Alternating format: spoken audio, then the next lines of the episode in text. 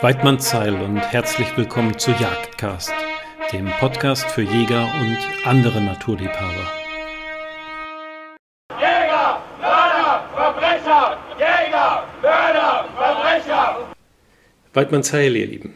Ja, ich könnte schwören, dass keiner von euch damit gerechnet hätte, jemals so bei Jagdcast begrüßt zu werden.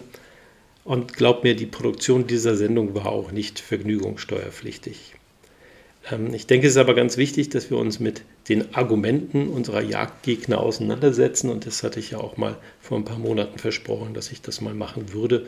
Und hier ist jetzt die Sendung dazu.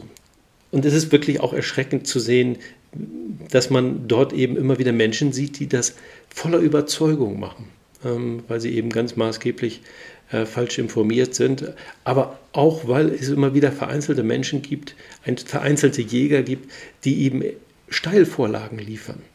Und äh, insbesondere das, das ist natürlich unerträglich. Gerade wir Jäger, wir müssen eben, ja, müssen wir hoffentlich alle eben ganz besonders rechtschaffen sein und wir müssen auch ganz besonders vorsichtig sein, äh, selbst wenn es sich um hundertprozentig legale Praktiken handelt, was für Bilder wir der Öffentlichkeit zugänglich machen, weil wir alle wissen, dass die Masse der Bevölkerung eben so sehr sich entfremdet hat von der Natur, dass sie mit vielen jagdlichen, landwirtschaftlichen oder, oder selbst ähm, ja, ähm, Praktiken aus, aus der, der, Schlachtung oder ähnlichen Dingen eben nicht mehr umgehen können. Ne? Also da müssen wir äußerst sensibel sein und äh, den, den Jagdgegnern nicht unnötig Munition liefern. Bevor wir uns aber mit den Argumenten der Jagdgegner auseinandersetzen, hört ihr wie immer den Tierlaut der Woche und natürlich auch ein Wort zu meinem Sponsor Vortex Optics.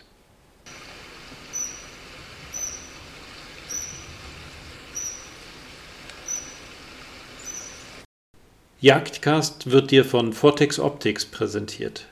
Ob für Ansitz, Drückjagd, Nachsuche oder gar Long Range Shooting, Vortex Optics hat für jeden Anwendungsfall die richtige Ausrüstung parat. Mehr Informationen zu den Produkten von Vortex Optics findest du unter www.vortexoptik.de.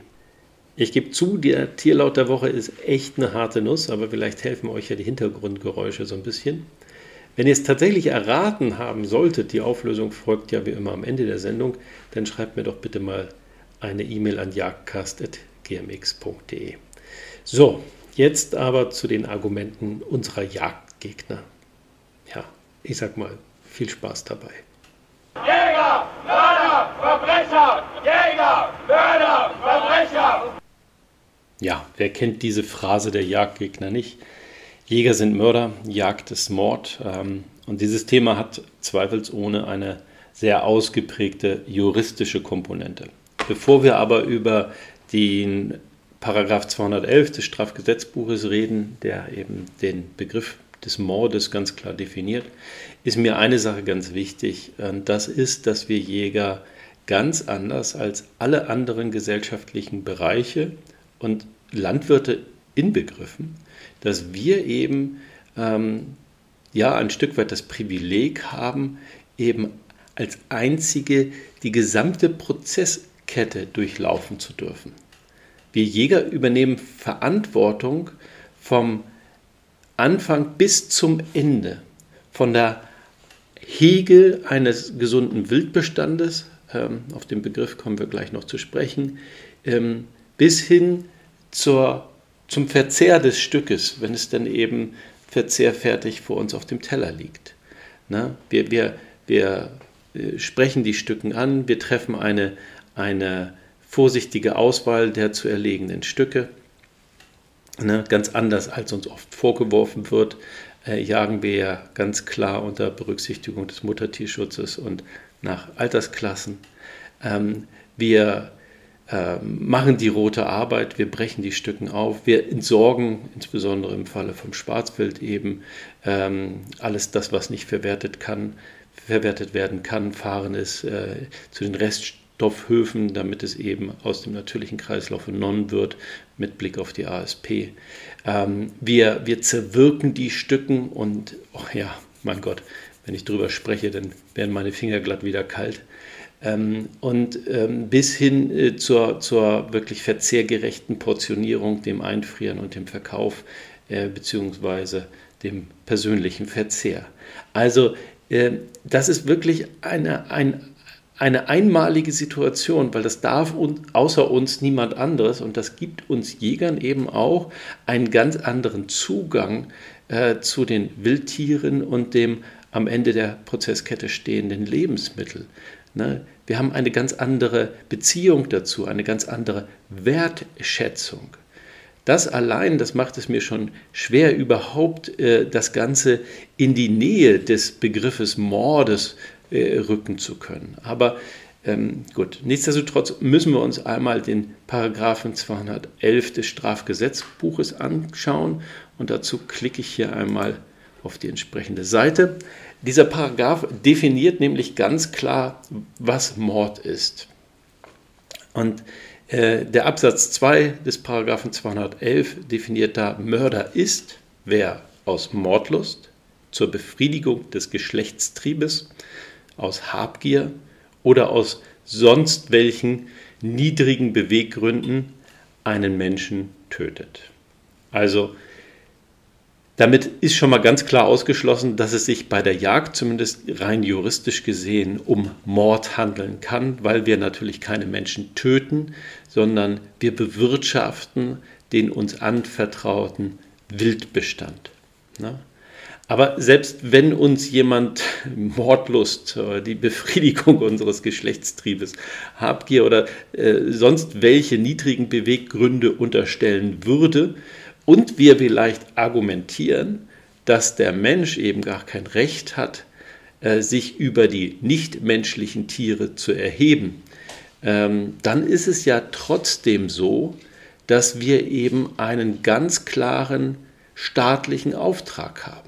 Ich meine, das steht in unserem jagdlichen Grundgesetz äh, schon im, zumindest in, in Deutschland, im Bundesjagdgesetz, schon im Paragraph 1, der ja den Inhalt des Jagdrechts definiert. Und da wird eben der Begriff der Hege ja betont. Ne? Dass wir Jäger eben ähm, für die Erhaltung eines den Lebensräumen angepassten Wildbestandes zu sorgen haben, der nicht zu niedrig ist, äh, weil das den langfristigen Arterhalt gefährden würde, der aber auch nicht zu hoch ist, weil das, ich mag den Begriff nicht, aber äh, weil das natürlich auch ähm, durchaus zu Schäden in, in äh, der Land-, Forst- und ja auch Fischereiwirtschaft führen könnte, aber natürlich auch, äh, weil ein zu hoher Wildbestand eben auch die Ausbreitung von Wildseuchen, Wildkrankheiten eben befeuern könnte. Ne? Das so als, als unser Grundgesetz äh, ist ein ganz klarer, gibt uns einen ganz klaren gesellschaftlichen Auftrag, der aber natürlich auch noch viel konkreter gefasst ist, wenn es eben darum geht, dass ja die meisten Schalenwildarten äh, auf Basis von Abschussplänen bewirtschaftet werden. Also zumindest wenn wir über äh, Rot, Damm, ähm, Muffelwild, Gamswild reden, ähm, dann, dann ist es ja so, dass wir uns die Zahlen nicht ausdenken, ähm, die, die, wir versuchen jährlich eben äh, zu erlegen und damit der Verwertung zuzuführen. Nein, das ist ja ganz klar vorgegeben auf Basis entsprechender Abschusspläne. Und wenn diese Abschusspläne dauerhaft oder langfristig nicht erfüllt werden und auch in Größenordnung nicht erfüllt werden, dann wird eben von der unteren Jagdbehörde die, die jagdliche Bewirtschaftung durch, durch Dritte angeordnet. Durch Dritte, die eben dann keine Beziehung zu dem Wildbestand haben, also das ist nicht trivial. Das, das ist nichts, was wir uns einfach mal so ins Jagdgesetz geschrieben haben, damit wir äh, quasi ein Feigenblatt haben. Nein, das wird auch tatsächlich durchgesetzt. Ähm, nun haben wir auch Wildarten, bei denen es natürlich keine Abschusspläne gibt. Ähm, vorneweg das Schwarzwild, aber auch da haben wir eben, ähm, es ergibt sich auch ein Stück weit aus dem Paragraphen 1, aber auch da haben wir einen ganz konkreten gesellschaftlichen Auftrag zur Bewirtschaftung des Schwarzwaldes. Und dabei geht es nicht nur um die Verminderung von, von Schäden, sondern insbesondere auch übernehmen wir hierfür Verantwortung für andere gesellschaftliche Bereiche, vorneweg die Landwirtschaft, indem wir eben dafür Sorge tragen, dass sich eben hier Wildseuchen wie momentan die afrikanische Schweinepest, aber vor 30, 40 Jahren eben auch die klassische Schweinepest, nicht ausbreiten können und damit eben andere gesellschaftliche Bereiche eben entsprechend äh, äh schädigen. Also wir haben hier einen ganz klar definierten und auch mit, mit ganz klaren ähm, Mengen, einen ganz klar quantifizierten Auftrag als Jäger von der Gesellschaft, äh, der, ähm, den wir einfach zu erfüllen haben. Und das in Kombination mit, mit der Beziehung, die eben ja gar kein anderer entwickeln kann, weil andere gar nicht die Möglichkeit haben, diese, diese einzelnen Schritte zu durchlaufen. Das darf niemand außer uns. Ähm, also diese Kombination aus, aus staatlichem Auftrag äh, und, und Beziehung und Wertschätzung, die macht es mir ganz schwer, eben hier auch nur ansatzweise ähm, eine Assoziation äh, in Richtung Mord zu, zu ja, erwecken.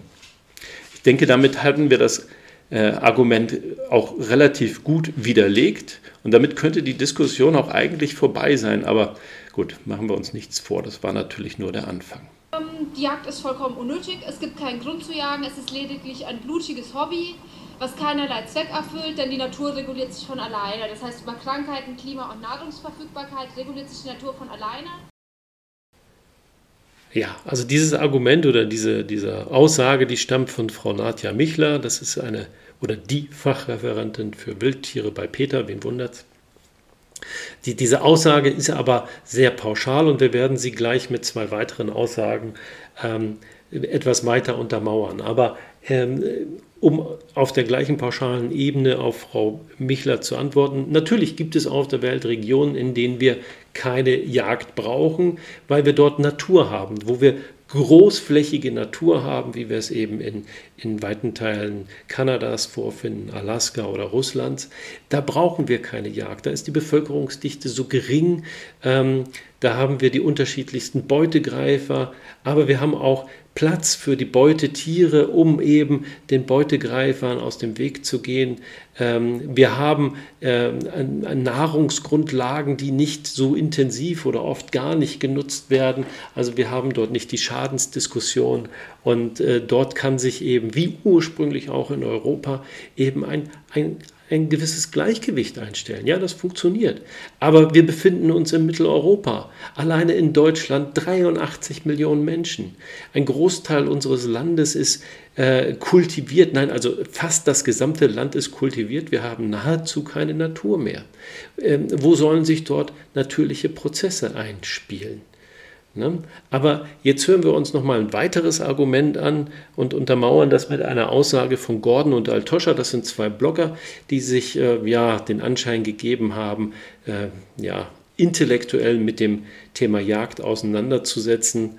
Aber ihr werdet ganz schnell hören, dass das doch eher eine pseudo-intellektuelle Ebene war. Aber hört selbst. Ohne Jagd wäre sogar die Anzahl an Wildtieren geringer. Ja, das heißt, sie müssen gar nicht drauf eingreifen, sie müssen gar nicht eingreifen in die Natur. Ja, das klingt erstmal super, oder? Ähm, und man muss ganz ehrlich sagen, natürlich würde es, wenn wir in, in diesen kleinen Räumen, die wir eben unseren Wildtieren heutzutage noch zur Verfügung stellen können, oder bereit sind, ihnen zur Verfügung zu stellen, würde es auch Phasen mit sehr geringen Wildbeständen geben. Aber diese Phasen wären hart erkauft, weil was wir de facto hätten, wären viel stärkere Fluktuationen in den Wildbeständen. Wir hätten Phasen, in denen die Wildbestände immens ansteigen, in denen wir eine erhebliche Überpopulation haben mit enormen Wilddichten, in denen sich eben äh, Wildkrankheiten massiv ausbreiten und wo wir eben auch, auch erhebliche Wildunfälle haben. Und da muss man sich einfach die Frage stellen, ob wir bereit sind, als Gesellschaft es zu ertragen, saisonal vielleicht den Wildtieren beim Verhungern zuzuschauen, äh, aber definitiv bei hoher Überpopulation, ob wir als Gesellschaft es ertragen, kranke, sterbende Tiere äh, in Größenordnung auf, auf unseren ähm, ja, Kulturflächen zu ertragen. Ich bin mir da nicht ganz sicher, dass das unsere Gesellschaft aushalten würde. Hinzu kommt natürlich, dass es auch eine menschliche Komponente hat. Weil natürlich, wir erleben es als Jäger alle naslang, auch bei gut gemanagten Wildbeständen, dass es zu Wildunfällen kommt. Aber wenn wir uns jetzt vorstellen, dass wir eben ähm, temporär eben sehr, sehr überhöhte Wildbestände haben, dann kostet das am Ende auch menschliche Gesundheit und mitunter vielleicht sogar menschliches Leben bei, bei vermehrten Wildunfällen. Das, denke ich, ist in Deutschland des 21. Jahrhunderts nicht machbar. Aber Gordon und Altoscha, die erzählen uns jetzt natürlich auch, dass das totaler Quatsch ist, was ich gerade erzählt habe. Denn, passt auf. Jagd Familien- und Sozialverbände unterhalb der Tiere zerstört. Ist ja auch normal. Also man kann ja nicht vorher checken, ob das der Cousin dritten Grades ist oder so, oder ob das die Mutter oder das Kind ist, sondern man erschießt ja einfach. Und ähm, dadurch werden eben Sozialstrukturen, Familienstrukturen zerstört. Äh, und die Tiere, die Tiere pflanzen sich noch viel mehr fort, weil sie in einer Art Panik ausbrechen. Ja, für Nichtjäger ist das mit Sicherheit eine sehr schlüssige Argumentation, aber come on, beim besten Willen kann man sich nicht wenigstens ein kleines bisschen mit der Jagd auseinandersetzen. Okay, es ist wirklich nicht ersichtlich, ob Tiere irgendwie im, im entfernten Verwandtschaftsverhältnis miteinander stehen, aber das hat ja auch gar nichts mit den Familienverbänden zu tun. Und sehr wohl können wir Jäger guten Gewissens sagen, ob wir hier ein, ein Kitz, ein Kalb, ein Frischling oder ein, ein Muttertier, eine Bache, ein Alttier oder eine Ricke vor uns haben. Äh, das sind wahrlich ja Basiskompetenzen. Ähm, natürlich ist auch hier nicht alles Gold, was glänzt und es passiert immer mal wieder ein, ein, ein schrecklicher Unfall, aber die mit Abstand große Masse äh, der, der Jäger kann eben hier sehr, sehr sicher ansprechen. Und wenn die Jagd eines nicht macht, ist es eben Familienverbände zu zerstören. Ne? Der, aber anders, anders als die Natur, jagen wir eben in, in, äh, unter Berücksichtigung von, von Altersklassen, von, von Muttertierschutz. Die Natur kennt da kein Pardon. Ne? die Jagd ohne Ansehen von Mutterschutz, die Jagd ohne Gnade. Ne? Weil das ist auch ein ganz wesentlicher Punkt, auf den wir später noch einmal zu sprechen kommen, ähm, wenn es da heißt, dass die Jagd grausam ist. Aber für den Moment ähm, müssen wir eindeutig festhalten, die Jagd jagt, Jäger jagen unter Angesicht, unter Berücksichtigung des Muttertierschutzes unser erklärtes Ziel ist die Aufrechterhaltung von Familienverbänden. Ähm, also dieses Argument ist schön formuliert, aber sehr, sehr weit hergeholt und damit eindeutig falsch. Und zudem kommt, dass die Jagd sehr grausam ist, was ja viele Menschen nicht wissen. Ja, da habt ihr wieder Frau Michler gehört, der ich mal wärmstens ans Herz legen würde, sich ein wenig mit den Abläufen in der Natur auseinanderzusetzen. Denn in der Natur ist es ja nun mal so, dass es keinen gnädigen Tod gibt. Gehen wir ruhig wieder in die russische Tundra und halten uns vor Augen, welche Tode ein Tier in der, in der Tundra sterben kann. Das ist, es verhungert entweder, es stirbt elendig an irgendwelchen Wildkrankheiten oder es wird bei lebendigem Leibe von irgendwelchen Beutegreifern aufgefressen. Das ist alles andere als gnädig und alles andere als erstrebenswert. Wenn wir äh, zurückkehren in, die, in unsere Breiten nach, nach Mitteleuropa, dann äh, gibt es noch die Alternative, eben im Straßenverkehr zu sterben. Aber auch das ist wohl nicht besonders erstrebenswert. Gemessen daran können wir wieder guten Gewissens sagen, dass die weite Masse der durch Jäger erlegten Stücke eben einen schnellen und weitestgehend sogar schmerzlosen Tod stirbt. Natürlich gibt es auch hier Aussagen und ich tue mich immer schwer, ähm, das Ganze zu pauschalisieren. Aber wenn bei uns Jägern mal was schief geht, dann haben wir eben auch die Nachsuchengespanne und es ist unser innerster Antrieb, eben diese Stücke so schnell wie möglich zu erlösen. Ne? Ziehen wir wieder den Vergleich zur Natur. Wenn so ein Wolfsrudel aus welchen Gründen auch immer, vielleicht von, von anderen Stücken aus der Herde, denn nach einem Angriff doch vertrieben wird und äh, dieses Stück eben nicht äh, bei lebendigem Leibe aufgefressen wurde, so ist es dann doch so, dass sich niemand weiter darum kümmert und es so oder so zum Tode verurteilt ist, der dadurch nur noch ein wenig grausamer und langwieriger wird. Also gemessen an dem natürlichen Tod ist die Jagd alles andere als grausam, sondern eine, ja, so dumm es klingt, eine eher erstrebenswerte Alternative. Fehlt noch ähm, das fünfte Thema und da habe ich mich für die Fuchsjagd entschieden. Hierzu habe ich leider keine Aussage äh, auf irgendeinem YouTube-Video gefunden. Es gibt aber viele, und muss man wirklich wieder sagen, mit ganz viel Liebe gemachte Videos, die diese Botschaft rüberbringen.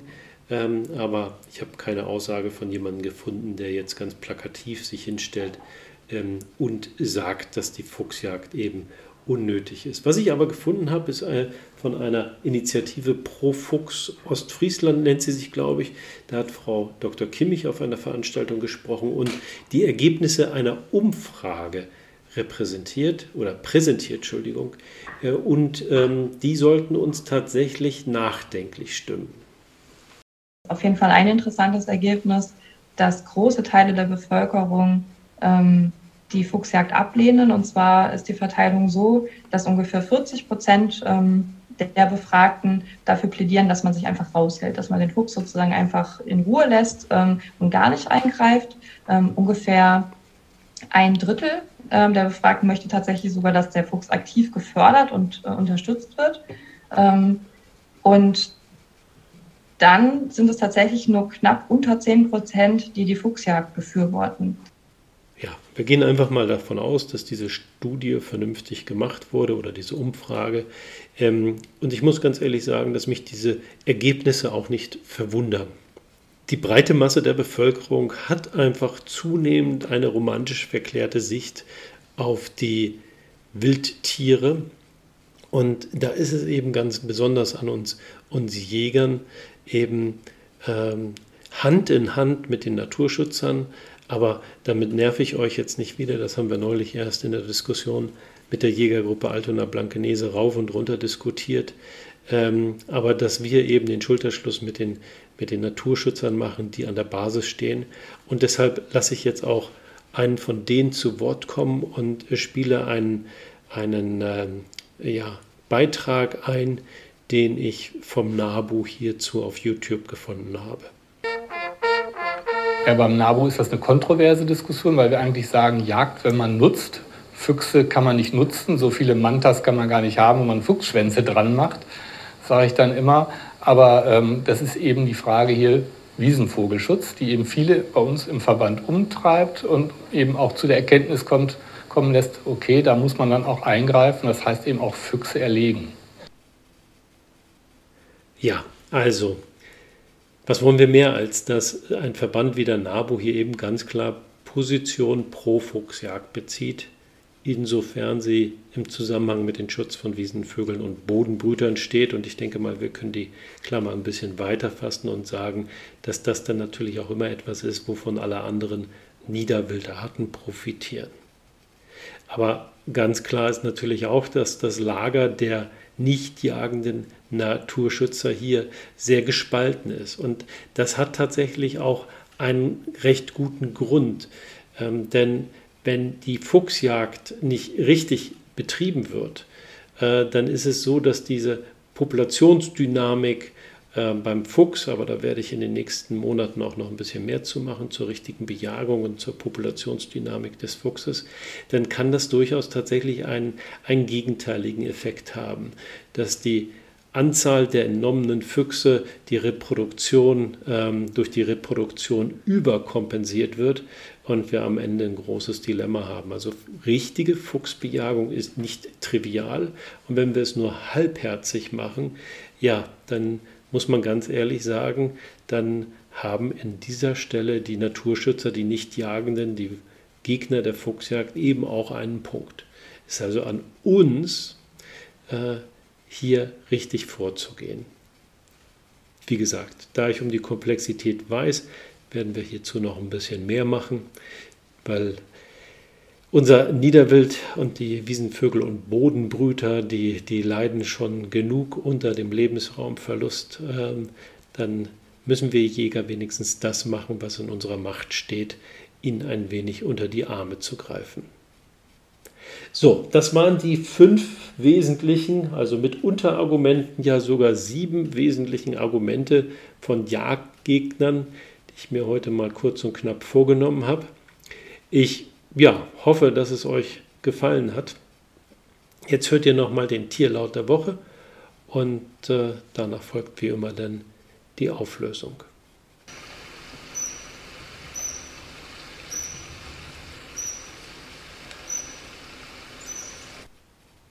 Ach Gott, ich würde ja zu gerne wissen, ob das jemand von euch wusste.